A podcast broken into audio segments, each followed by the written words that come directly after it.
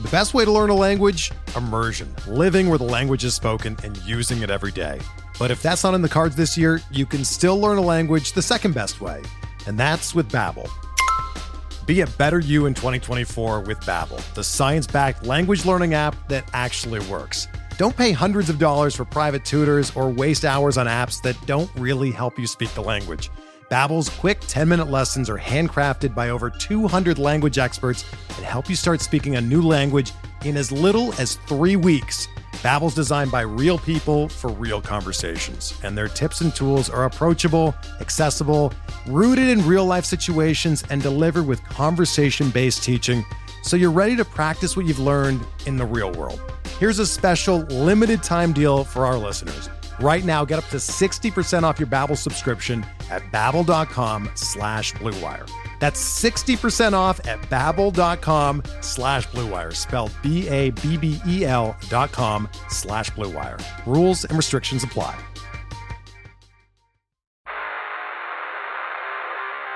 You don't want it, you don't need it, but you're gonna get it anyway. The Kevin Sheehan Show. Here's Kevin. It's a Sports Fix Thursday, uh, version 2.0. I don't know, maybe we're on version 3.0 at this point, as long as we've been doing the podcast together now. Um, I'm late today uh, with you. I told you um, to be ready at 10:15, and then um, I couldn't do it with you at 10:15. And the reason why I couldn't do it at 10:15 is I just recorded an interview with Taylor Heinicke, which I will run on the radio show tomorrow at 8 a.m. So if you listen to the radio show, or if you don't, Team 980 tomorrow morning, 8 a.m. with Taylor Heinicke, who could not be a nicer young man, Tommy. Smart, quick, um, some personality, uh, and I actually enjoyed my conversation with him. You know, I, I know you don't always enjoy your conversations with athletes. Um, and you're very, very critical of some of them as interviewers uh, or interviewees. And I don't always enjoy them either. This one I really enjoyed. Really, really nice young man, really smart.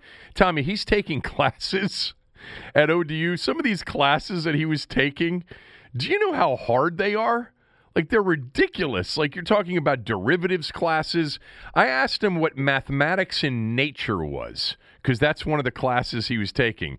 And he got into like, well, you know, like you see a spider web. And then I once I started to think about all of the different, you know, possible um, geometric designs of that spider web, I sort of checked out on his answer because he's clearly very bright and um, and he got a contract yesterday, which we did have Cooley on to talk about. Um, we know more about the deal here this morning than we did yesterday. Um, it is really not a very significant deal in terms of the commitment that the team is making. It's a one million dollar base salary year one, one one and a half million base salary year two, but there's only five hundred thousand dollars guaranteed in this deal. With that said, I know they like him. I think he's absolutely going to be on the roster this year. What was your reaction? Well, I mean, look, it, uh, there's no reason why they wouldn't have signed him to a deal like that. It's obvious they liked him. They liked him. Uh, he said that Ron Rivera was the only NFL coach who showed up at his pro day, right? Uh, Well, Scott came to ODU? Scott Turner, yeah. Well, I, I thought he mentioned Ron Rivera, Uh, okay. but uh, I mean that could be wrong. I'm, I'm just read, reading what's been reported, so I don't know. So obviously they like him. The deal is a good one for the team. Uh, you know, it's not a lot of money. It keeps them, you know, in, in the loop. Uh, and he sounds like he sounds like your typical backup quarterback. Have you think of how many backup quarterbacks that you've known are not nice guys? It comes it comes with the territory. yeah. Yeah, because I mean, God, because you have to I you mean, have to sub, subserviate your personality and your ego to be the backup quarterback. I mean, Colt had you within 10 seconds. He had Yeah, you hooked. But he's but he's not the only one. Most backup backup quarterbacks wind up working for ESPN when they're done. yeah, true. You know. So, True. so, so it's not surprising. He sounds like a very nice young man, and uh, I think it's a good deal for the team. I definitely would want to have him in the mix. Is there going to be a mix? There's going to be a competition. Yeah, so I'm, uh, th- this leads me into this, and this is what I want our opening conversation today to be. I also have a couple of other ideas for conversations um, before the end of the show, um, but the conversation that I wanted to start with, unless you have something better, we didn't, you know, pre-show, you know, uh, discuss this this morning. I'm doing polls now, Tommy, on the radio show. Um, I do polls primarily because they're sponsored. I don't love doing polls. I've got to come up with a poll idea virtually every day, but they're being sponsored. And they're being sponsored, by the way, by one of my all time favorite sponsors, Window Nation. Harley and Aaron, call 866-90Nation or go to windownation.com slash home show. By the way, right now, get two free windows with every two you buy, and you don't have to put a down payment down. You don't have to make any payments, and you don't have to pay any interest for two full years. You'll save thousands. Just tell them that I told you to call. But anyway, I put the poll up today. And I tried to keep it really simple, even though I wanted um, more discussion about it, which I got via the follow up and then on radio this morning. The starting quarterback, week one, 2021, for Washington, for the Washington football team will be, and I gave two choices. The first choice was Kyle Taylor or Alex, basically the quarterbacks that were on the roster at the end of the year and the quarterbacks that could be on the roster next year, or uh, a quarterback that's not on the roster currently. Um, 54% so far think that the quarterback that starts in 2021 is not on the roster currently. And 46% believe that it's either Kyler, uh, Kyle Taylor or Alex Smith. What's your answer to that? I think it's either Kyle Taylor or Alex Smith. I think it's Kyle. Kyle Allen Why? will be your starting quarterback. Uh, because, I mean, that's who Rivera wanted to play this year. You know? I mean, that's who, you know, Rivera made it clear at the end of the year that anything that people were impressed by by Alex, that Kyle could have done the same thing. You know, whether you believe it or not, that's what Rivera believes. He wasn't even Uh, he asked. he he just Kyle- volunteered that information. He wasn't even Yeah. asked that question. Yeah, so he's he's he's establishing the credentials of his starting quarterback for next year in a, in a comment like that. Now, again, I mean, I could be the contrarian and say, well, no, they're going to trade for Aaron Rodgers, or they're, they're going to they're going to somehow get Deshaun Watson, or they're going to draft Justin Fields. But I mean, the most likely scenario is Kyle Allen, I think, if he's healthy. And according to what he says, he will be healthy. Yeah, um, I agree with you. Wow. Uh, that was my answer this morning. Um, it's not my preference, but I think that's what the answer is going to be for a few reasons. Number one, they took a big swing at Matt Stafford, and they didn't get Matt Stafford. They expressed interest in Jared Goff. Um, Jared Goff's in Detroit. They have, according to The Athletic, they are one of the teams that has expressed interest in Derek Carr. I would expect the Washington football team, if Sam Darnold is available, to be one of the teams that will be interested in Sam Darnold. Um, it would not surprise me if they, you know, kick the tires on, you know, guys like Tyrod Taylor or Marcus Mariota or Jameis Winston if he becomes available. I'm not even mentioning mentioning Deshaun Watson, which would be the other in addition to Stafford that I would really want them to be aggressive going after. Those were the two, you know, Stafford and Watson. I don't think Watson will be available, um, and I don't think uh, and Stafford isn't anymore. Um, but I, if if they went after Darnold, I wouldn't be upset with that, and it wouldn't surprise me if they do if he becomes available. And then you know, there's Tyrod Taylor, and there's Jameis Winston, and there's Ryan Fitzpatrick, and there's Dak Prescott.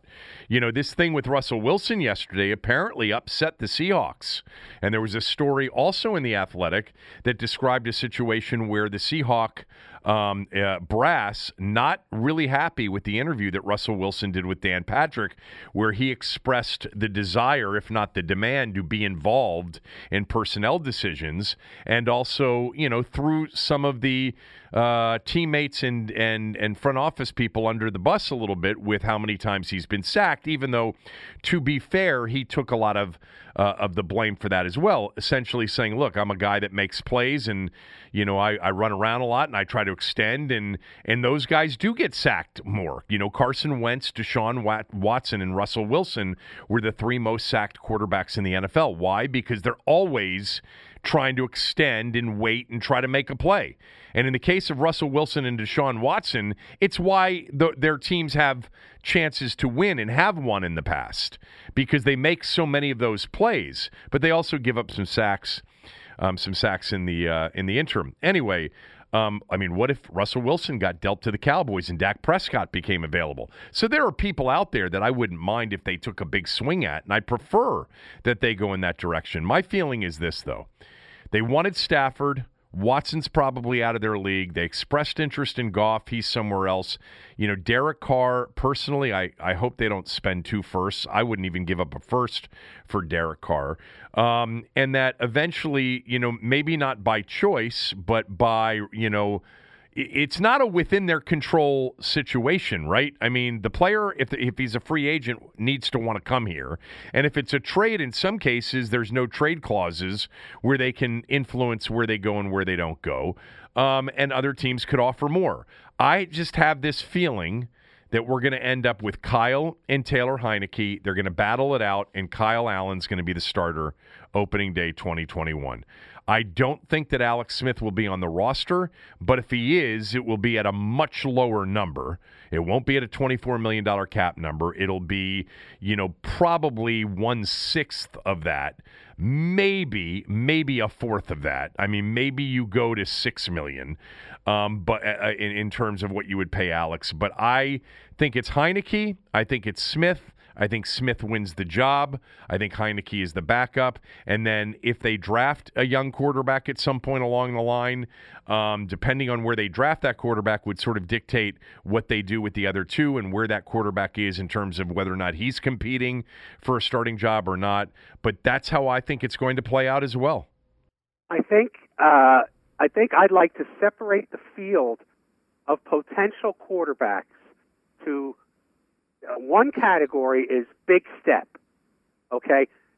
If you get one of these quarterbacks, your team takes a big step forward next year. And then small step.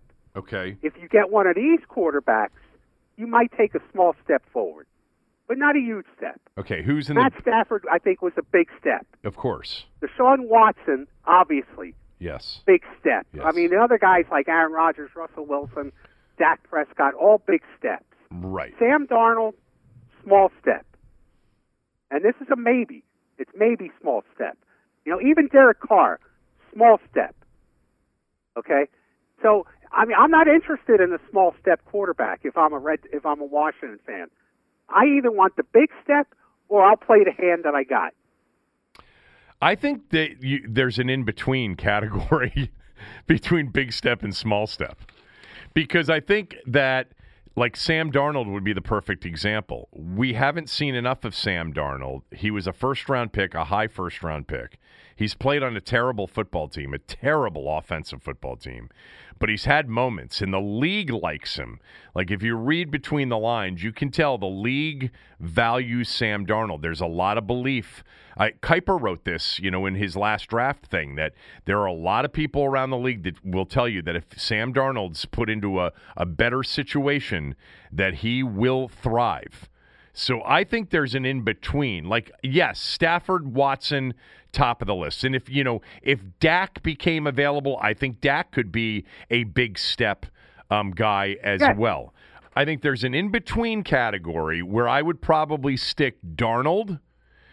I would stick Winston. I would stick Carr, I guess.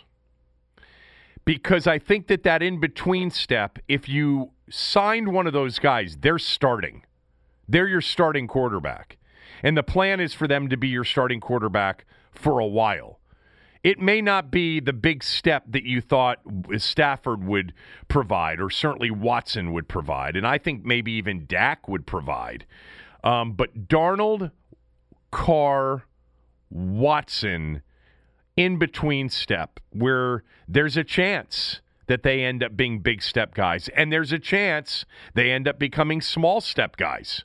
And then the smaller. Now, you see, you're, not. You don't know how to make the step. I don't? You know, you're not a good step builder. no, you're not doing well because a big step, to me, would be ten wins or more. right. Okay.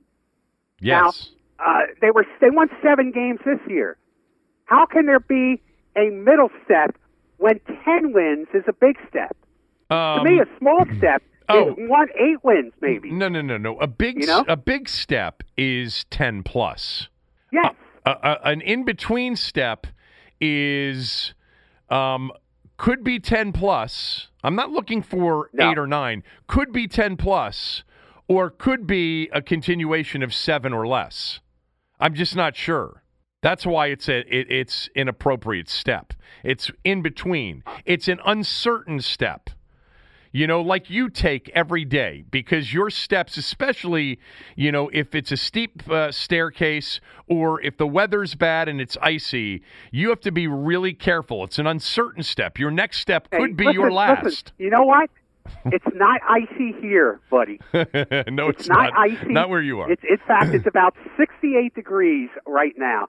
And he, and you know the only reason I've been with you though in icy conditions. I've been with you in icy conditions, and I have seen the difference between a big step which you're un- you're incapable of making in icy icy conditions, a small step which you're not really comfortable making, and an uncertain step. It was so oh, uncertain Oh, that I had to Oh, drop you off You're- on dry pavement at the Super Bowl in Dallas that year every single day because you were so uncertain. Super Bowl in Dallas. It was like Ice Station Zebra. It was. Come on. It was terrible. It was like walking in on an ice skating rink. God, it was awful. But I but what did I do for you that whole week? What did well, I do? you wanted me on the show. Wanted me on the show with you. I didn't want you that much on the show. I could have done the show without you. But I took you right to the front door where you would step out onto Well, all don't make it. Don't make it like you did this big thing. You had to pass by the front door no, to get to the not parking ev- lot. Not all the time. Not all the time. Oh yes, you I did. went out of my Yes, way to did. drop But you what? on drive no, didn't. underneath all, a All you did a big overhang. stop and let me out of the car. Here's the bottom That's line. all you If. I didn't stop and let you out of the car, there would have been some uncertain steps from you. I'm a more confident stepper in in bad weather. Um, anyway, you know, knock on wood, it'll happen next week. I'll break my hip slipping on the ice. Um, I think there's an in between step. That's all. I think that Darnold I don't. and Carr and what was the other one I said? Winston. God, Winston is so intriguing to me. But I think Sean Payton's going to keep him. I think Sean Payton is going to keep uh, Jameis Winston. So do I. Um, and then I think there are the Tyrod Taylors and the Marcus Mariotas and the Gardner Minshews and the, you know, and, And the you might as well keep Kyle Allen. yeah. You might as well go with Kyle Allen. You know what? You bring any of those guys. You know who I wouldn't just stick with Kyle Allen if he wanted to come here? Ryan Fitzpatrick. Who? Of course not. Of course not. He the guy who can't make up his mind, the backup quarterback starter. You get the best of the backup quarterback, but like he likes being a starter sometimes. I don't even know what step we would put him on because it's not a big step. It's certainly not a small step, and it's not an uncertain step. Um, it would be it would be a certain but very short step. It would be a very short sto- uh, staircase. It would be basically he, he'd be doing the two step, Tommy. He'd be two steps, and that would be one year, two years done, and then we have uh, we have some exciting times maybe with Ryan Fitzpatrick. Look for the, for the fun factor. Count me in on Ryan Fitzpatrick. Yeah. If I was if I was a Washington fan, uh, again, I do, unless I'm taking a big shot, I'm staying with what I got. Yeah, Ryan Fitzpatrick would look at Taylor Heinicke and he would say, "Look, it's not Harvard ODU. Um, you know, some refer to it as the as the Harvard of the Tidewater area. But man, you were taking some difficult classes, and good for you. um, but uh, I, I I really my gut tells me that they took a big swing that we know about. They may have taken another swing that we don't know about. The reports are Goff and and Carr um, that they might even take another swing or two, but that ultimately they're not going to get somebody. And Stafford was their best shot. And they're going to go and and look, it would be one thing if they had um, you know, John Beck and and not I don't even want to say Rex because the coaching staff believed in Rex. Um, John, you know, John Beck and Colt McCoy coming back. Although Jay Gruden believed in Colt McCoy. If you had, you know, Alex retiring and he had played the whole year and you really didn't have anybody, but they like Kyle Allen. They don't actually. They don't like Kyle Allen. They really like Kyle Allen. They like Taylor Heinicke. I was told, by the way, Tommy, and I shared this on the radio show, and I forget if I've said it on this show or not, that prior to the Carolina game, um, which was you know the game that followed the game that Alex got hurt in, and it was not a it was not a must win game if you recall. Um, I'm yeah. sorry, it was following the Seattle game. Dwayne came in in the San Francisco game because he was the backup, and then he played in the Seattle game. And if you recall, they were down 20 to three. Hopkins missed an extra point, but Dwayne had him deep in Seattle territory at the end with a chance to win the game. I was told that basically everybody but Ron Rivera wanted Taylor Heinicke to start the Carolina game, and that Ron Rivera immediately said, "No, it's Dwayne." And he remember said when he cut Dwayne about starting him against Carolina, he said, well, he played pretty well in the second half against Seattle, and I felt like he had some confidence off of that second half, which, by the way, I felt too. Like I thought that was the best that we had seen of Dwayne all year long, even more so than that Philadelphia game. He got into a rhythm in that second half, and they were down 20 to 3, and he drove them twice for touchdowns and then had a chance down 20 to 15. If that dumb dumb Hopkins didn't miss the extra point, they would have kicked the field goal. The game would have gone to overtime at 2020. Um, but uh, but I was told that basically, not that Ron believed that Dwayne was some sort of long term answer. They knew that ship had sailed at that point. But without Alex being able to play, he said very early in the week, nope, we are going with Dwayne. And, you know, Neil and Rockville reminded me imagine that they had started Taylor and he had gotten hurt in that game and they had lost it. And then Alex started the Eagles game, got him into the playoff game, which would have left because Alex couldn't go in the playoff game, Dwayne to start the playoff game because they wouldn't have released oh, him. Neil, my God. Neil and his Dwayne infatuation. It's, it's really pathetic. Well, he's he, he doesn't like any of them. I mean, he basically said the only thing the three quarterbacks on the roster would be good at at this point is a three-legged race. which is mean. Uh, but you know, the, yeah, they've all been injured. You know, there's that concern too. But the but the net of it is this: I think it's going to be Kyle with Taylor Heinicke and no Alex, and then a third that comes from somewhere, and uh, you know it's a young player, um, and that the, the, one of those two will start. My lean would be Kyle Smith, and the only reason I think that's even in play, Kyle Allen, not Kyle. Kyle Smith. Allen, I do that all the time. Kyle Allen. The only reason I believe that's in play is because they they like both of them and they think they can run a, a competent professional NFL offense with certainly Kyle Allen, and I think there's some belief in Taylor Heinicke as well.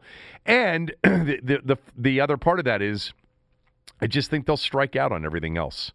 And I think that they may have other, they may have a few opportunities, but they may look at those opportunities as, well, why are we going to spend on that? That's not much better than what we have. Yeah, I would agree. Okay. Sounds good. Did we solve that? let me ask you a question. What? Uh, is Washington still a toxic destination in the NFL, you think? I think there's still a stigma, but I think the uh-huh. fact uh-huh. that um, Chase Young was on the team and that their defense was perceived to be really good and on the rise, and that people know about Terry McLaurin and people believe in Ron Rivera being a good coach, I think that it's not a cross it off your list immediately destination anymore. I think part of the issue, though, Tommy, and this is maybe what they recognize too, they have all this cap space. They probably feel like if they found like Matt Stafford, that they could then also attract some big time free agents. With Kyle Allen as your starting quarterback or Kyle Allen and or Taylor Heinicke, is Allen Robinson really going to come to Washington instead of going to Los Angeles? Is, you know, Kenny yeah. Golladay if he's available, you know, is Chris Godwin if he if he ends up leaving Tampa? You know, you have to think in those terms too because you know, you, you're not going to attract a big time wide receiver, which they, they want. They want a second wide receiver. Look, they swung big on Amari Cooper last year. Why didn't Amari Cooper come here? The money was better. Well, maybe it's because he really likes Dallas. I'll I'll I'll, I'll give in to that. That's a, a big part of it. The other part is, well, who's your quarterback? I mean, what's your offense going to be like? You've got a new offensive yep. coordinator, and you know Haskins. I'm not a believer. So getting Stafford would have put you in a position to also attract, with all of that cap space you have, uh, you know, free agents to the team. And by the way, just not on offense, on defense too. If you if you wanted to spend money on defense, so I to answer your question, I don't think it's anywhere near as bad as it used to be um, after one year. But I think the the more important issue now is is it attractive enough from a you know hey I've got a chance to really thrive. You know, offensively, there will be question marks about a wide receiver's ability to thrive if the quarterbacks coming back are Kyle, Taylor, and Alex. All good points. I mean, in the old days, even when they were toxic, the attraction was this Money. was a place to go get paid. Yeah. And that's not the case anymore. Well, that hasn't so. been the case for a while because Bruce Allen cut that cut that gravy train off. Yeah, he did. You yeah, know, he did for ten years, and I've talked to players about this. Except whenever for Josh Norman. Except well, and and DeSean Jackson, and neither one of them yeah. were good fits for the team. Actually, Jackson was, um, but not necessarily culturally. Uh, but you know, I've talked to players before, and and you know, basically, the the, the whole league viewed when it was Dan and Vinny, they the whole league viewed them as they're going to overpay period. So I'm going to go talk to them. I'm going to go listen to their pitch because I'm not going to get a better financial offer than the one I'll get from them. And then we went through this era of Bruce Allen being the guy that signed players to great contracts. The problem with most of it is that the players sucked. You know, Tommy, it really is fascinating when you consider the two different parts of the Snyder ownership. Part one, which was Dan and Vinny, you know, overspending, over trading for aging stars past their prime, absolutely intent on making a huge, you know, marketing splash in the offseason to sell tickets, to sell corporate suites, to attract corporate sponsors with absolutely no uh, idea about what it whether or not it would lead to wins. And then you get to the Bruce Allen era, and you know there were a couple of decent signings along the way. Obviously, Pierre Garcon was a really good signing. Um, Vernon Davis was a really good signing. But my God, was Bruce the king of hey, I got a great deal on a D plus C minus player. You know, it was one after another. You know, whether it was you know Kendall Reyes or Tanard Jackson or you know EJ Biggers, uh, you know all, all these guys that, that, that just came in and he's like, look at the deal we got on Tracy Porter, or look at the deal on Stacy McGee and Terrell McClain. Remember he started the two you know the two M guys from from Dallas, McGee and McClain, and it was like they got the be- oh my god, they hardly played paid anything for them. Well, the reason was they sucked. You know, they couldn't play. Terrelle Pryor Oh my God, they stuck oh their God, chest yeah. out on that one. Stephen Paea. I mean, Terrence Knighton, Dashon Goldson, Jeron Johnson, David Bruton. I mean, it was just one shitty deal. Great deal contractually. Bruce was so proud of himself, none of them could play. None of them could play. Now, they. So what's Go ahead. So now, what's this group going to be like? We're going to find out. This is going to be really their first free agency period with money. You know, they've got some money to spend. Yeah. They went after Cooper last year and they swung big on, on Amari Cooper. My belief is, based on information I had at the time, is that they were going to be very interested in Kenyon Drake had Drake not re signed immediately with Arizona. But remember, it was very much a dip your toes in approach for Ron Rivera last year. Remember, he didn't want to extend anybody. If anybody didn't want to be there, like Trent Williams, um, you know, he was moving on. Uh, Dunbar, Quinton Dunbar, he was moving on from him. It was about the culture change, and he wanted to make sure he was right. You know, I think he knows enough about Brandon Scherff now to know that they've got to extend Brandon Scherff. I think he knows probably enough about Ronald Darby and Kevin Pierre Louis that he may, you know, offer them uh, extensions. Um, I think you know Kyle Allen is that you know uh, exclusive rights free agent, knows enough about him. Um, by the way, Cam Sims is a restricted free agent, so they're going to have to re-sign him as well. So it's going to be interesting. Like this will be, he's got a better sense, better lay of the land, knows what he has, knows what he doesn't have. Um, I I think he is still going to look for guys that can play but he's not going to take risks on guys where the due diligence comes up as, eh, you're taking a shot with this one. Maybe it's the right fit here. It wasn't here for whatever reason. I don't think he's taking a chance on any of those dudes. I think he's still. Well, then, then it's it's it's a good thing he got some help this year to to make the decisions with the money they've got. Sure. It's a good thing he brought in some new help. Yeah, it is. Yes. Yeah. I mean, you know, and it, it's an important year for the front office. They have a hell of a lot of cap space, and they're going to probably create yeah. more with with Alex Smith. And they've got needs. You know, this team was seven and nine last year. You know, we, we're all aware they played a playoff game and they played a playoff game against the eventual Super Bowl champions, and it was a close game. But they got a lot of needs. And there, there are lots of ways to fill those needs. The cheapest way is through the draft but that's also the one where you're you know least sure about. There's going to be some opportunity opportunities in free agency, but remember with free agency, the player needs to want to come here. And I um you know, they gave Amari Cooper in the first year a big deal. And I think what they saw is they saw a guy in McLaurin that with another guy opposite him, they had a real chance to be, you know, much better than most people thought offensively in the first year. I, I, agree with them, by the way. I think if, if Cooper had been on the team, they would have been even more explosive. Um, but but we'll see. It's going to be an interesting offseason. The quarterback thing, it sounds like you and I agree on, amazingly. Um, yeah. We think it'll be Kyle Allen starting with Taylor Heinicke. And you, do you think Alex Smith will be on the roster or not? No, I don't. I don't know. But, you know, again, I mean, this guy, I mean, you know, you think I'd learn not to bet against this guy, but no, it just it doesn't make sense. It just doesn't. Yeah, I'm just reading because I literally just this just hit my phone. Um, Keim just released a story. I guess he did it earlier today um, about Alex Smith. I'm trying to see. There's just no chance he comes back on his current deal. Um, John basically spells it out: returns on a lesser deal, retires from the NFL, released by Washington. Yeah, it's one of those three. Obviously, it's one of those three. I I honestly think that I don't know, man. I can't. I don't. I can't figure him out. Like I, I would have thought he proved what he wanted to prove, and he might retire. But he didn't play poorly when he was healthy on the field this year. He probably thinks he can play. How many years? Eh, he's six years younger than Tom Brady.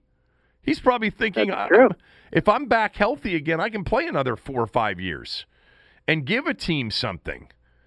And he can. He can he can provide something. It's just unfortunately not going to be consistent enough and he's not going to be healthy enough. Anyway. Uh, okay. Um, back with a couple of other subjects right after this word from one of our sponsors. We're driven by the search for better. But when it comes to hiring, the best way to search for a candidate isn't to search at all. Don't search, match with Indeed. Indeed is your matching and hiring platform with over 350 million global monthly visitors, according to Indeed data, and a matching engine that helps you find quality candidates fast. Ditch the busy work. Use Indeed for scheduling, screening, and messaging so you can connect with candidates faster. Leveraging over 140 million qualifications and preferences every day, Indeed's matching engine is constantly learning from your preferences, so the more you use Indeed, the better it gets. Join more than 3.5 million businesses worldwide that use Indeed to hire great talent fast. And listeners of this show will get a $75 sponsored job credit to get your jobs more visibility at Indeed.com slash BlueWire. Just go to Indeed.com slash BlueWire right now and support our show by saying that you heard about Indeed on this podcast. That's Indeed.com slash BlueWire. Terms and conditions apply. Need to hire? You need Indeed.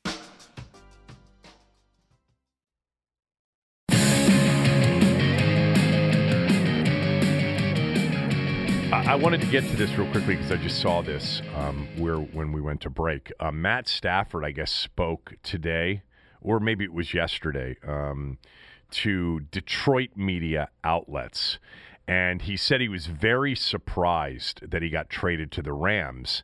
He told the Detroit Free Press he initially thought he would be heading to Indianapolis, San Francisco, or Washington all were obvious landing spots looking for a quarterback quarterback he actually didn't think the rams would be a team that could pull off the big trade he said quote i'm not a salary cap guru it's it kind of got to the point where I'm like, okay, I can't I can't sit here and go crazy. I just tried to let it hap- happen, and LA aggressively jumped into it.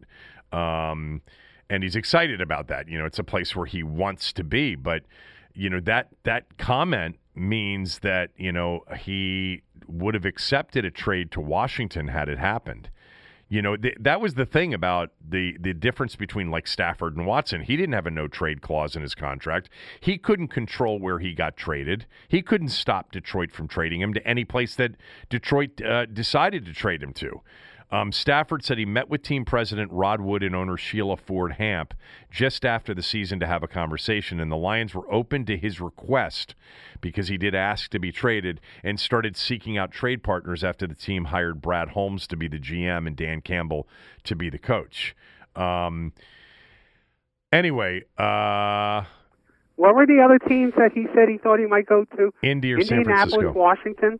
Indy, San, San Francisco, Francisco, okay. Washington. Yeah, yeah. Remember, Okay. Carolina um, was reportedly the team that, along with Washington, was the front runner on that Saturday before the Saturday night when the deal got done with the Rams. Brad Holmes, remember, was Where part. is the most? Where's the most pressure for him to produce out of all those teams? Well, it would have been in one of the three places that you believe are teed up to win a Super Bowl or contend for a Super Bowl. So the Rams, the Colts, and the 49ers. If he had gone I to. don't think. I'm not sure people think the Colts are teed up to win a Super Bowl. Oh, I do. I think with the right quarterback, they, they are. I think he wound up with the team that has the most pressure to win a Super Bowl for him now, and that's the Rams. Yeah. I, but I think all three teams, had he gone to any one of the three, the expectations would have been super high. But maybe out of the three, yeah, I could see that because Sean hasn't won one Yeah. because they've they, Yeah. they are going all in right now. But if Indian, but if the 49ers had gotten him, it would have been a bit of an all-in move too. The 49ers It would have. It would have. But I mean, you know, the the Colts are just coming off a year where where they had Philip Rivers as their starting quarterback. And, I I know and they you know, were so it, Yeah, and they were super close So my- to advancing in the postseason. I mean, they nearly beat Buffalo, and I think I think people around the league really think the Colts roster with with really good quarterback play is uh, you know Rivers was coming on. If, uh, they would have been a tough out, and they nearly were for Buffalo. Um, I think they look at that situation and, and say, you get an elite quarterback in there um, that may be a little bit younger than Rivers. You've got a, you got a window here of two or three years to win it. That's a good roster, man. That is a hell of a roster. That is a good defensive football team. Um, but the 49ers probably out of all three with Stafford and if Bosa and everybody comes back healthy may have been the team that would have been closest to the su- closest to winning the Super Bowl of the three. The Rams are really good too defensively, but the 49ers were the best defensive team in football in 2019 and lost some players and you know d- due to free agency trade and then of course the injury to Bosa and others. That that really derailed their season and then they didn't have a quarterback for most of the year either. So the 49ers were in the Super Bowl and had a 10 point lead against the Chiefs a year ago. They just came back with a team that was too injured and too limited. And if you put Stafford on that team and Bosa returned, you I think they would have been a bigger favorite to advance to the Super Bowl than the Rams are right now. And the Rams are up there. That may be, but the perception is more than anybody because Sean McVay is his rock star coach. Yes. And the Rams are in LA that there's more pressure I think on him and the Rams job than it would be at the 49ers job. I I I mean, it's so obvious that they brought I mean, the Kyle Kyle Shanahan went to the Super Bowl 2 years ago. Okay? With Jimmy Garoppolo. Okay? Or Garoppolo, uh, yeah. uh, it's so Garoppolo. It, I mean, it's so obvious that Sean McVay uh, has gotten uh, Matt Stafford to win the Super Bowl. That's it. Well, Sean McVay got his team to the Super Bowl also and lost to Brady I and the know. Patriots with Jared Goff at quarterback. Right. But but I just think he, he wound up in the highest pressure job he could. I think the reason that I would agree with you is that the Rams have made it very clear by the way they've handled their off seasons i i that the future is now. You know the the George Yeah. Allen Yeah. uh, mantra. The future is now. They have thrown, uh, you know, they've essentially thrown away so much draft, future draft capital, and they think they can win it now. And they certainly have a defense that's capable of winning it now. And I think if they add a receiver, I think they need one more receiver. Cooley pointed that out yesterday too. You you put one more receiver on that team, and you have yourself a team that in the NFC, along with Green Bay and Tampa. Um, and you know it depends on what the New Orleans situation is at quarterback, uh, but you put yourself right there in the mix to be an NFC champion and advance to a Super Bowl next year. So um, I Now, agree. But the Rams are also the Rams are also different because uh, there's tremendous pressure on them yes, I'm agreeing in with the you. LA market. And I know, but Oh, because uh, of the but, I LA mean, even more than any other team, the LA market to establish a presence in their new stadium, which you know didn't take fans last year when it opened. So it's uh, like opening up all over again probably this year if they have fans. I mean, there's a battle going on in LA like no place else in the country what do you mean? when it comes to to marketing and fan bases. And the Rams haven't been in LA. The, the LA didn't have football for 20 years. They're still trying to establish themselves in LA. So it's real important for for that team to compete for the Super Bowl uh, pretty much as soon as that stadium opens, which even though it did this past year, they'll have fans next year. Um, not that this is, you know, disputing anything you've you just said because I agree with you. The 49er fan base is much more passionate than the Rams fan base. Much more. I, I know that. Yeah, okay. I know that. That's why they. I'm saying they have to establish I know. a fan base. Do you know who would be great You know, and uh, by the way, the the 49ers fan base uh, is diminished significantly by the fact that their stadium is almost an hour away. That may be tr- that may be true, but I think one of the underrated fan bases over the last you know many many years, obviously thirty years, you know, uh, or longer, going back to the eighties. Um, a lot of people thought, you know, in general, that California fan bases weren't passionate. The 49er fan base was super passionate in the Bay Area, super passionate.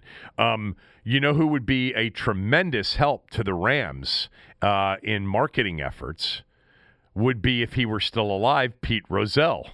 Because in that Al Davis 30 for 30, which you did not watch, and I've asked you to watch it, which is, you know, fine. It's not the greatest 30 for 30 I've, I've ever seen. I just think Al Davis is such an interesting figure. And I think the relationship and the, the adversarial relationship between Rozelle and and Al Davis was, as it was billed, one of the great rivalries in the history of all of sports. Um, but Rozelle was the PR guy for the Rams. He made the Rams super popular in Southern California in the 1950s. Um, it, w- he was he was basically the the PR guy. I guess back then it wasn't just handling interviews for athletes. It was coming up with a, a real plan to market the team to the area in which it played. Um, but anyway, uh, Well, I don't think it hurt. It hurt the Rams that their quarterback, I think, was married to or dated one of the biggest stars in Hollywood. Hold on. Can I time. guess? Can I guess? Was it Waterfield and Jayne Mansfield? Yes, Yes, I got it. Jane Jane Russell. Jane Russell. Jane Russell. Jane Russell. Yeah. Whi- Which is the, which? good, wait, though. hold on, hold on. Is it Jayne Mansfield that was killed in the car accident? Yes, Oh, that's who I was yes, thinking and of then. buried. And she's buried in Penn Argyl, Pennsylvania, right outside of East Stroudsburg. She was gorgeous. Yeah, yeah, she was. The J- Jane Yeah, Russell. she was.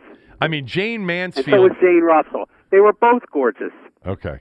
And so, and so Waterfield was was married or dating Jane Russell. I don't remember one of the two.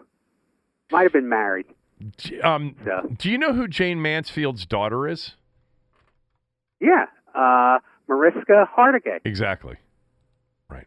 Okay. Yeah, her father was a, a champion weightlifter, Mickey Hargitay. Exactly. He was Hungarian Yeah. or from some country over in Eastern Europe and was a big bodybuilder, weightlifter. He, he married Jayne Mansfield and they had Yeah, um, Mariska, who, of course, um, is uh, the star of Law, you know, has been a longtime star of Law and Order. 22 years, I think. Yes. It's unbelievable. Something like that. But you know, I, I'm so down. I used to be all. I used to love Mariska Hargitay because I mean, one thing she's she's a Yeah. babe, Yeah. but uh, I always like Law. I like the Law and Order franchise, and uh, I, I've never, I've, always I've never been a fan. No, I shouldn't Oh, say that. I've I'm- never I mean- watched it. I've never really watched it. Criminal obviously know who Intent, the regular Law and Order, SVU. I like them all, but I'm I'm down on SVU, which is the only one still currently producing shows because Mariska Hargitay has turned into Olivia Benson. Her character has turned into like this this cop whisperer kind of thing. I mean, she's so she's so compassionate and and she's so giving and caring of everybody in the show. It, it's gotten sickening. It's ridiculous. This is the same thing that happened at NYPD Blue because it was on too long. They turned Sipowicz into a, from a grouch into a teddy bear over the course of time, and it, it wasn't real. I'm just saying, Mariska Hargitay, the character, has become a caricature, so I don't watch it anymore. I and was, I'm down on her. I was a big fan of NYPD Blue. Loved the Well, show. you saw, I mean, uh, Sipowicz's character changed I- by the end. Of, one thing, the show was on too long, it actually, on it- too many years. Actually, it wasn't on that long at all. How how long was the run? I was think was it 11 even years. ten? Oh, I, I I don't even think it was ten years. I think it was 11 years. Really? And the, the last couple, Sipowicz was in, in, insufferably sensitive. Um. Yeah. Um. God, who was um? I forget her name. Uh, she played in a soap opera when I was in college on All My Children, and she was on NYPD Blue. Um, I'm not going to remember her name. Uh, the other thing, he was oh, he was he was married to two gorgeous women in the show. yeah, he was. Oh, uh, I mean, Kim. Kim Delaney, who played Diane. Yes, Kim Delaney. yes, who was married to Bob Bobby Simone. Right, um, because she was, uh, I think it was All My Children. When I was in college, I watched a lot of soap operas, um, with, because that's what you did in the 1980s in college. Is I did too. I watched I watched it too. yeah, I mean, well, General Hospital was the the biggest hook, but she was Jenny on All My Children, right? Not One Life to Live, All My Children, pretty much all my. For anybody that wants to correct me, go ahead. Um, I used to watch One Life to Live. One Life. To, soap well, it was the the ABC triple header when I was in college. Was All My Children, One Life to Live, and then everybody watched General Hospital. General Hospital, probably in terms of a daytime soap opera, maybe even a daytime television show. Although I'm sure Oprah, um, you know, ha- killed it. But I, w- I would bet you that some of those General Hospital shows in the 1980s drew millions and millions of viewers. The Luke and Laura, you know, saga um, was Yeah. was huge in popular culture in the 80s, Tommy. Like, if you didn't even know what a General Hospital was, you heard about the Luke and Laura wedding. Oh yeah, absolutely. Um, You're right. It, it, it was a big deal. By the way, on NYPD Blue, my babe was uh, Andrea Thompson. Jill Kirkendall. Yeah, she was great. I liked. I, She I, was she was my babe. I man. I liked all of the. Um, I I, I love I liked that show. I never really got into Law and Order. By the way, what what started this portion of the conversation? I can't remember, but what I was going to say. Rams. Uh, the Rams. what I was going to say to you is that the death of Jayne Mansfield is horrific, and do you know that um, the daughter? I th- I think I'm right about this. Was in the vehicle and survived. She was one of uh, Jayne Mansfield Jayne Mansfield's children that were in the vehicle that uh, crashed and killed. I think everybody in the front seat, but the children in the back seat survived. I think that's right. I'm looking it up as we speak. Hold on for a second. I want to make sure. she was born in Bryn Mawr, PA, and she's buried in Penn Argyl, Pennsylvania, which is just a stone's throw from East Stroudsburg. yeah, here it is, Tom. Uh, she must have grown up there at some point. In 1967, Mansfield was in Biloxi, Mississippi for an engagement at the Gus Stevens Supper Club. After two appearances on the evening of June 28th, Mansfield, Sam Brody, who, he was her attorney and companion, their driver, Ronnie Harrison, who was 20 years old, and three of her children, Miklos, Zoltan, and Mariska, left Biloxi after midnight in a 1966 Buick Electra 225. Do you know what that car looked like? whatever. Their destination was New Orleans, where Mansfield was to appear in a midday show the following day at about 2:25 a.m. on U.S. Highway 90 West. Uh, the Buick crashed at high speed into the rear of a tractor trailer shrouded in insecticide fog that had slowed behind a truck spraying mosquito fogger. so, hold on. The insecticide. Uh, oh, okay, I see. The the tractor trailer was shrouded in the insecticide fog that the mosquito fogging truck in front of it was spraying. The three adults in the front seat died instantly. The children asleep in the rear seat survived with minor injuries. Um, and then this gets sort of morbid, but reports that Mansfield was decapitated are untrue, although she suffered severe head trauma. This urban legend started with the appearance of police photographs of the crashed car with its top virtually sheared off and what resembled a blonde haired head tangled in the car's smashed windshield. Ooh. However, God. The blonde object was a wig that Mansfield was wearing and possibly parts of her real hair and scalp. Um, she was a true pinup star. Is that what you called them back then? Yes. Pin up girl. Pinup girl. But your girl was in the back seat, survived it. And I would Yeah. imagine if it was 1967, I'm going to guess that she's 50 in her mid 50s. So she was probably three or four years old. That's my guess. It doesn't say how old the three children were. How old? How old do you think Mariska is? I'm thinking 56. Yeah, that's what I would guess. So that means she was born in 63, 64, and um, she would have been, of you know, she would have been in a situation sh- where she wouldn't have remembered it, right? Uh, she's Okay. 50. She's Yeah. fif- she's 57 years old. I just looked it Okay. up. Uh, 57. Jayne Mansfield was born in 1933 in Bryn Mawr, PA. Then she moved to Phillipsburg, New Jersey, a town I used to cover. Uh, I used to cover the politics and government in Phillipsburg, New Jersey, which is a wild town. Uh, and then they moved to Penn Argyl when she was three, uh, and then she lived there for three years. But apparently, uh, she really felt a, a connection to Penn Argyl. That's where she's buried now. Uh, Bryn Mawr, lovely, right outside of Philadelphia. By the way, do you know how many times she was married, Mansfield? No, Uh, four Three? times. Four times. really. and she was only 34 when she passed away. It's a lot of marriages for 34, but they married early back then. Um, anyway, by the way, speaking of pinups, uh, Larry Flynt died yesterday, and do you know? Do you know how old Larry Flynt was?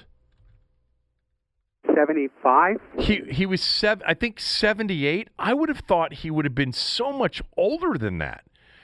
I mean, how old was he when he started uh, started Hustler? He must have been in his like early 20s We're teens. Have you ever seen the movie The People versus Larry yeah, Flynt? e- excellent, excellent movie. yeah, Woody, very good. Woody movie. Harrelson, right? Yeah, and Ed Edward uh, Norton. And and Ed Norton. Very good. Directed by Milos Forman. Uh, yeah, it's a good movie. But uh, yeah, I, I mean, it's it's kind of a remarkable story. That uh, what a life, and then you know he became this government, the burr in in, in government. You know, this yeah. this government Amendment. gadfly who, yeah, who would uh, hire investigators to come up with uh, on, on dirt from government officials and stuff. He was quite the character. Um, he started Hustler magazine in 1972. It looks like. So he would have been 78. So he would have been born 58. He would have been 42. So he would have been 30 years old. Okay, so.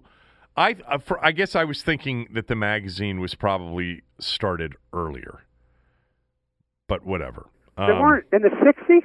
There weren't magazines like Hustler, buddy. No, there No. weren't. Well, No. wh- well, what year? No, there weren't. What what year did Hefner start Playboy?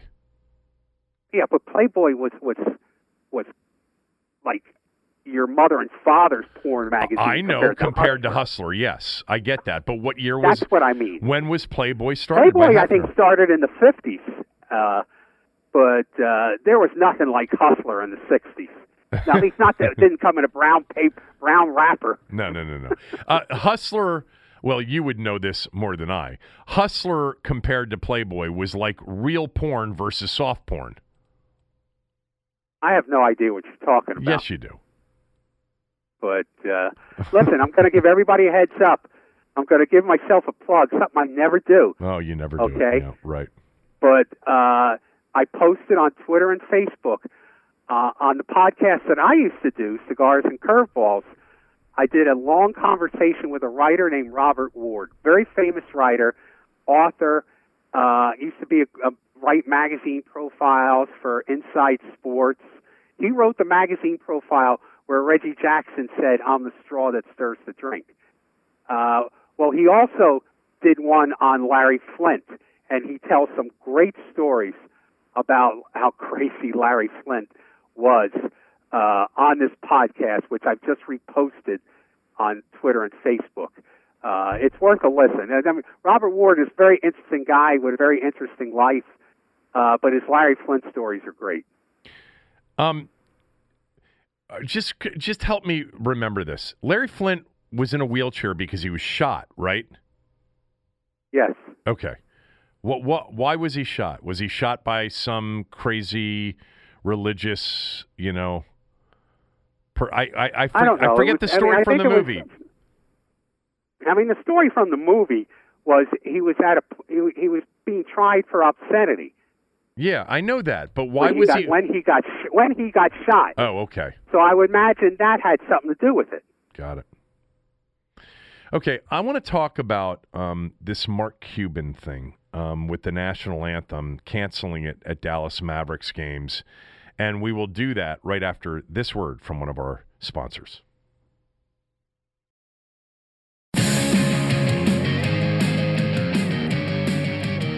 This segment brought to you by MyBookie. MyBookie.ag is a place you can go wager, and you can wager in a safe environment, knowing that you're getting quality lines, you're getting quality prices, and if you win, you will get paid. If you go to MyBookie at MyBookie.ag and use my promo code KevinDC, they'll match your deposit halfway up to a $1,000. That means if you deposit 600, they're going to give you an extra 300 to play with. It's a deal that you should take advantage of even if you have another place where you're betting. Why not take the the, the free money and you can have a place where you can comparison shop on point spreads, etc.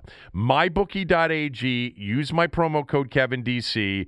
They not only have every single game, lots of in game action, plenty of prop bets, lots of futures action. They also have an online casino, an online race book, lots of contests. I think you'll really enjoy MyBookie at MyBookie.ag. Just use my promo code KevinDC to get your deposit matched halfway up to a thousand dollars. So I talked about this not on the podcast yesterday, just on the radio show. Um, apparently, the Dallas Mavericks, going back to the preseason, are, have not been playing the national anthem um, before games. Now, nobody's in these arenas watching these games. And I've said this many times in the past, you know, barely, I mean, I don't know what the percentage is, but if you consider that most people, like the massive majority of people, watch games on TV, then you're really talking about like 10% or less of the viewing audience of any given game, probably less than that actually are exposed to the anthem before a sporting event. You don't see it on TV unless it's a Super Bowl. They don't you don't see that during the regular season. You don't see that during NBA regular season games. And if you're at the game, odds are you're at the stand, the bathroom, or still walking in from the parking lot, or still getting hammered in the parking lot. I mean, Tom Brady, did you see how hammered he was yesterday, Tommy? a little bit. He looks like he'd be a fun guy to hang out with uh, after a big win. um, but anyway, uh, Mark Cuban um, decided that they weren't going to play the national anthem. And then this blew up into a story yesterday, and he had a lot of comments, basically starting with, and I'll play, uh, not play, I will read to you um, the critical comments from it. He says that they did not cancel the anthem. In fact, what he said was, we decided to test this in a preseason game to see what the reaction would be. Here's the quote uh, during the first preseason game, we decided not to play it and just see what the response was, knowing that we were going to have ongoing conversations about it. We didn't make any decision to never play the national anthem then. That wasn't the case at all. We didn't cancel the national anthem. We still had our flag flying proud up on the wall at American Airlines Center, and everybody had the opportunity to address it and pray to it or salute to it or whatever their feelings were. There was never any final decision that was made that we would not play the anthem. But they haven't been playing the anthem. And he said, We respect and always have respected the passion people have for the anthem in our country, but we also loudly hear the voices of those who feel the anthem does not represent them. We feel that their voices need to be respected and heard because they have not been respected and heard. Um, and then there was one other really good quote from him in here. Um, but anyway, um, so there was definitely some backlash to the story yesterday, and you can see that he's backtracking a little bit that there wasn't like an official cancellation. By the way, in a preseason game with no fans, what does that mean that they were testing to see what the response would be? Yeah. I don't understand that. Yeah. Um, anyway, I don't. I don't get it either. What what kind of input are they looking for from that? right. Uh, you know, a couple of the guys that were there to turn the lights on and off. Um, you know, a couple of the scorekeepers or the referees or the players, whatever. What what is your reaction to this? Well, this is you know the national anthem obviously has become one of the third rail topics in sports right now because there's no there. If you come out in support of the anthem, you're considered a racist in part there's something wrong with you. Oh my God, you're uh, God. That's that's an it, exaggeration. I don't think it is. If you if you were in I, support I, if you were in support of the anthem, people view you as a racist. I mean, I understand that there are some lyrics in in the Star Spangled Banner that have been problematic, but do people actually think that for those that are sitting there singing the national anthem that they are, you know, doing it in a malicious way, that there's some sort of racist feeling when they sing it? I think there's a segment that does. Okay, well, it's not the segment that you believe that that people who voted for Trump are deemed to be racist. I, I would consider those two situations to be apples and oranges. But go ahead. I just think like the the anthem. I mean, it's kind of the whole argument has lost its way. Uh, you know, I mean, I think it's okay. I, and I've said this all along. I'm not going to change my mind about this. I think for some people who were offended by players kneeling for the anthem, who understood what they were trying to do, who understood their message, and who maybe even agreed with their message that police brutality uh, needed the spotlight shown on it.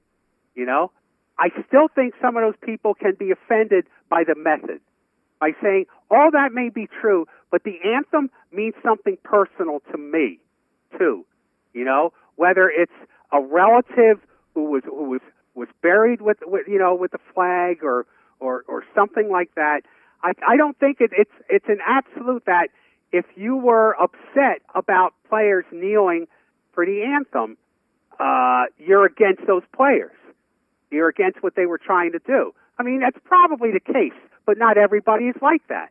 You know, so I think there's a, se- a segment of the population that were in the stands who might have been offended by the kneeling, who agreed with the reasons for the kneeling, just didn't like the method, saying, no, this is too important to me for you to mess with. Uh, I personally, as far as banning the anthem, uh, I'm not in favor of that uh, because I think for two minutes uh, in between, I always would look around, and I know this is wrong because it doesn't represent everybody the same way. But I, when the anthem would be played, I'd look around and I'd see a whole group of people that didn't, that really weren't united by anything, but for except for rooting for the team that they were there to see. But for two minutes, they they were they all had a common goal to stand up and and represent you know their country. And I thought for two minutes it was not that big of a sacrifice. So I, I've never had a problem with the anthem being played, and I, I'm not I, I'm not saying they should you know that players should be punished for kneeling for the anthem. I think you know that that that's not what I'm saying. Look, the, the, the idea is not to ban the anthem. It's to play the anthem before the players come out.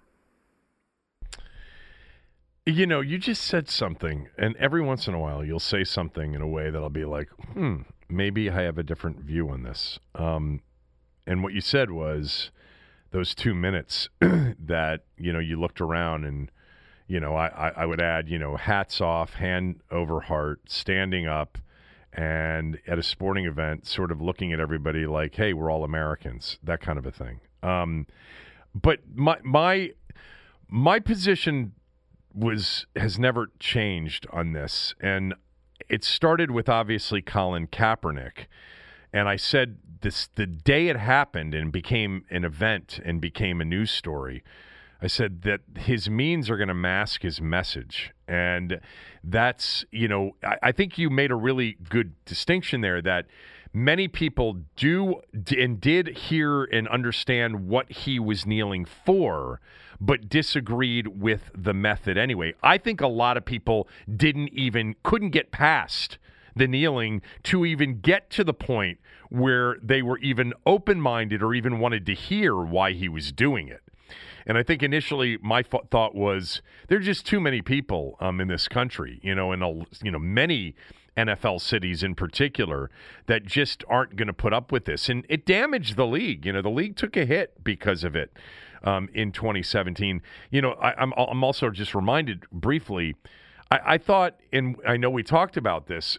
I thought when Drew Brees did that interview in that magazine, the financial ma- magazine, or maybe it was a financial uh, show, when he said that players who kneel are disrespecting America. I thought that was outrageously um, disingenuous on Drew Brees' part. He was there front and center. He knew the reason that Colin Kaepernick and others were kneeling. He didn't have to agree with it, um, but he knew the reason, and he, he misrepresented the reason that they were kneeling um, during the yes. anthem, and and he, yes, he and he knew better, and so I, I didn't like that at all. Um, but but my my thing, and I'm looking for it real quickly because somebody sent me this tweet that because I talked about it yesterday on the radio show, and if you'll give me a second, okay, here it is. This guy Denny wrote me and said. I've heard you be very passionate about many things, including things not related to sports. I'm surprised at your lack of passion for Mark Cuban's decision to not play the anthem before his team's games. Um, and so uh, I, I, I'm not passionate about this. I can't even fake passion or energy for this issue. Now, what you just described a little while ago that I referred to actually made me think I, have felt that way in standing up before a sporting event when they're playing the anthem about looking around and, and saying, you know, we're all sort of Americans. We're, we're all here for two minutes, you know, being thankful for you know the country that we live in and maybe not everybody was thinking the same way i was and they probably weren't but there was that sense you know sunday morning tommy on friday's show i played whitney houston's 30 years ago super bowl um, national anthem which is just an incredibly moving rendition of the anthem you know it, it, it was that buffalo uh, giant Super Bowl in Tampa that yeah. came a week after the Gulf War started. And it's just amazing that 30 years later, the country is so divided when on that day, 30 years ago, 1991, the country was so unified. It, it's an incredible um, version of it. Marvin Gaye is still my favorite version from the 83 NBA All Star game. But there were several um, shows on Sunday uh, the story behind how that came to be. Paul Tagliabue, George, George Bush, others desperately wanted her, and she wanted to do it. And she, it was a one take deal, you know, and she, she and she was phenomenal. Anyway, um, I just kind of feel like, and I've said this before, and it's not because I'm not patriotic and and it's not because I'm not appreciative of the country I live in, and and I'm not you know appreciative of, uh, of of all those that helped protect my way of life, you know, in wars that you know resulted in being able to live the way we live. I just think that the ritual itself, like you know the anthem before a sporting event, just isn't necessary. You know, especially if it's going to result in controversy. You know, most people, as I said, never see it, never hear it. And, you know, now we have kneeling and other things that are, you know, other ways during this anthem to express political and or social statements. And, you know, I was thinking about this last night you know, it's going to get flipped. Now, if you're standing, well, this was your point initially about how, you know, if you stand, you're viewed in a certain way. I don't think that, that it's that it's quite that harsh, but I think that, you know, people look at people who may stand during the anthem and say, well, you're standing for something that's political or social. You're trying to make a statement. What do we need any of this for before a sporting event? I, I just I know that, Kevin, but we but but the way the way here's what happened. And the NFL is hoisted by their own petard because of this. They turned it into a patriotic show.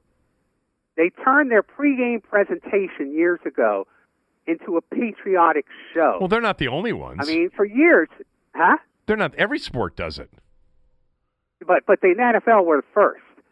They turned it into a big patriotic show uh, with the military flyovers and, and, and, and all that and it, it became a bigger deal. Okay, they always started playing the anthem when the players were on the field. I think within the last 15 years.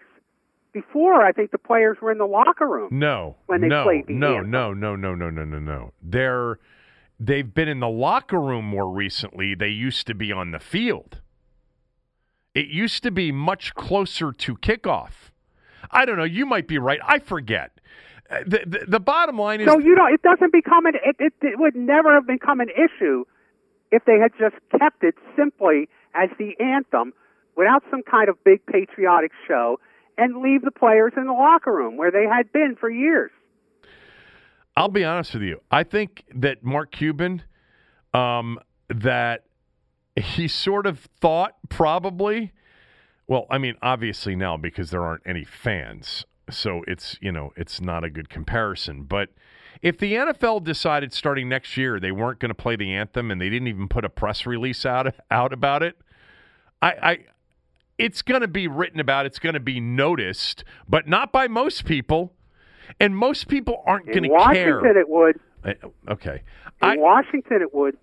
I guess I just don't and and look, I've been in stadiums where before big games and there's this feeling, but it's not it's I don't know. I just don't care if it's played or not played. And I think if it's going to be controversial, um, then sports shouldn't be the place where it's controversial before a sporting event. Just, just keep the players in the locker room and then do it. Take Okay. the controversy. Well, I mean, have taken well, but you controversy you believe out that you believe a bunch of people will be looking at people standing and thinking that guy's a racist. I think most people uh, in the crowd could care less That's my point. that point. That's my point. I think most people in the in the crowd could care less anyway. You know, that's why during the anthem before a big game, you hear people, you know, screaming out, "Fuck Duke," you know, or The killing. practice, the practice of of players for out on the field for the anthem started in 2009. So you're telling me that in the 70s and the 80s, players weren't out there for the anthem? I think they were. Uh, not according to this story about uh, uh, the what the NFL said. Uh, uh, NFL spokesman Brian McCarthy confirmed this morning that the practice began in 2009. Okay. Um, what uh, what was your? Did you get a reaction to your Marty column? It was really good. Did you get a reaction to it? Well, thank you. Yes, I did. Uh, I got a lot of a lot of likes, a lot of feedback. Uh, again, more on Facebook than on Twitter. Oh boy. Okay. Uh, I mean, I mean the the traffic and attention I'm getting on fa- something's changed. I don't know if if it's an algorithm change or something, because unlike Twitter, all your followers on Facebook don't necessarily see what you post. okay. You know, there's some kind of formula for it. But something has changed, and I'm getting a lot more traffic and and and input on Facebook. Okay. What was the Uh, rea- that I've what, what was the, what was the reaction? Well, the reaction was was very positive. positive, and one of the reactions was, uh, "I'm glad I I'm glad you didn't call LaVar Arrington." Why? Well, because apparently he went off on Instagram and pissed all over the team uh, for the way they treated Marty, but made it about himself.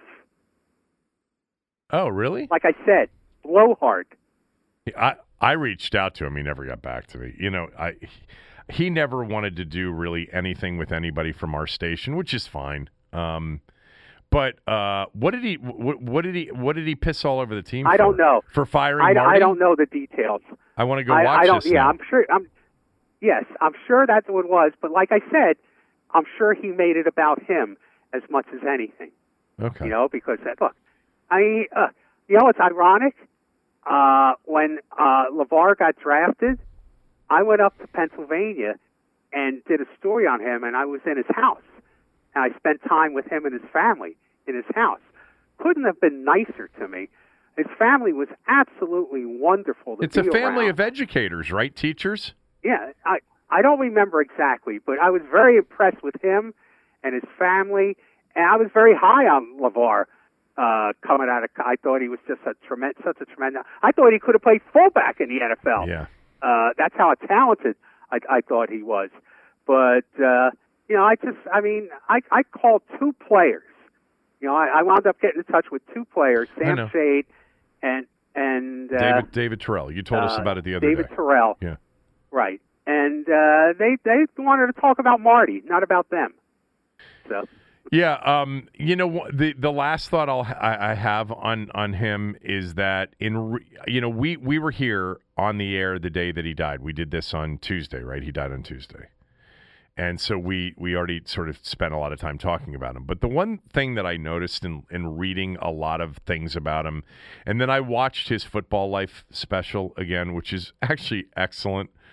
Um, He's the example, Tommy, of a coach's coach. Like you made the point about how the media didn't like him, about how the Post didn't like him, and you know I mentioned I remember listening to Andy and Steve. I, I they were my favorite show on Sports Talk Radio. I wasn't working um, in media at that point, and I remember they couldn't stand him. Um, and you know I think he if you read through the Tony Dungys and the various contemporary coaches and even coaches today, there's a respect for him and the way he did it and the way he, like there're just very few guys now that did it his way. Which was as an authoritarian, but a very likable one with his players. Like he, his players loved him. He was very loving and very caring as a human being, both in his private life and with his players. Um, but I just I, I, I sat there and read a lot of different things that people said, and I'm like, you know, this this is a guy. His 200 wins, only six people with more wins. This is a guy that coaches know more than anybody else. Was a great coach. And they don't care about his postseason record because they know how hard it is to win 14 games, 13 games, 13 games. The, his regular season consistency and outrageous success, you know, 11 seasons of, of double digit wins. Um, how incredibly accomplished that is. And there's also a recognition of just an incredible you know, bad luck in the postseason, whether it was the drive or the mm-hmm. fumble or, you know, the, the Lin Elliott missed field goals against the Colts or the missed field goal by Nate Kaeding or the Marlon McCree interception and fumble it back to the Patriots and Brady beats them. It was just such, like, to me, one Super Bowl, just one Super Bowl. He would have been he would have been a, a first ballot lock Hall of Famer. Maybe not first ballot, but he would have been in the Hall of Fame 15 years ago. He would have been had he just gotten one. Yes. But he didn't. Um, no. Anyway, all right. Anything else? I got nothing else, boss. Uh, I'll leave you with this. Um, this from the Washington Wizards head coach. His name is Scott Brooks. They got beat last night, 137 to 115. A game in which Toronto made 19, Tommy, 19 of 32 from beyond the arc.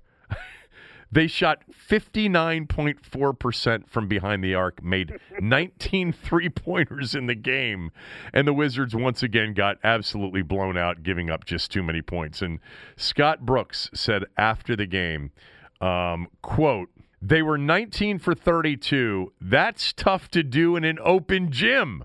Closed quote. Yes, it is. Yes, it is. If you got somebody just feeding you, shooting three pointers, and you shoot 32 of them, but you're moving, you're not, it's not, a, you're not just standing there shooting them, but it's an open gym and you're moving around, you're probably not going to make 19 to 32, even if you're a really good shooter.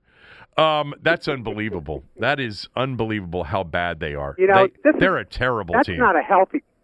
That's not a healthy attitude for the coach to have. I know this it is, isn't. This is a healthy attitude. This is what Ted Leonsis, who owns the team, by the way, tweeted two days ago. I guess when they won, they won the game before this one, didn't they? Yeah, yeah, they had a big one-game winning streak. Yeah, yeah. Okay, this is Ted's tweet.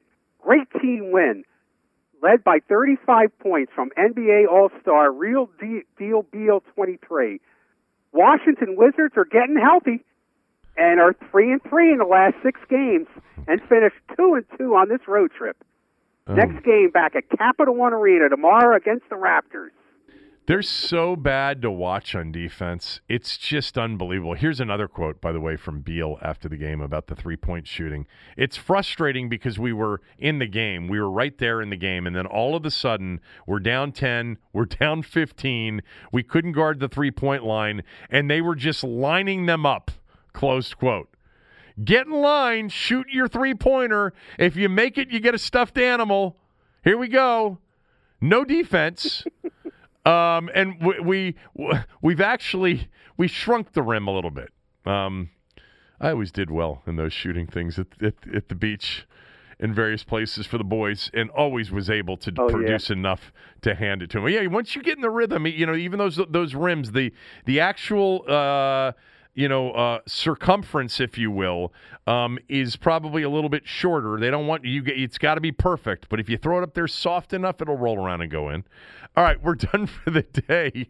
Uh, I'm back tomorrow, um, and I don't know what we're doing tomorrow. Uh, we'll figure it out though between now and then. All right, Tommy, thanks. Okay, boss. Bye.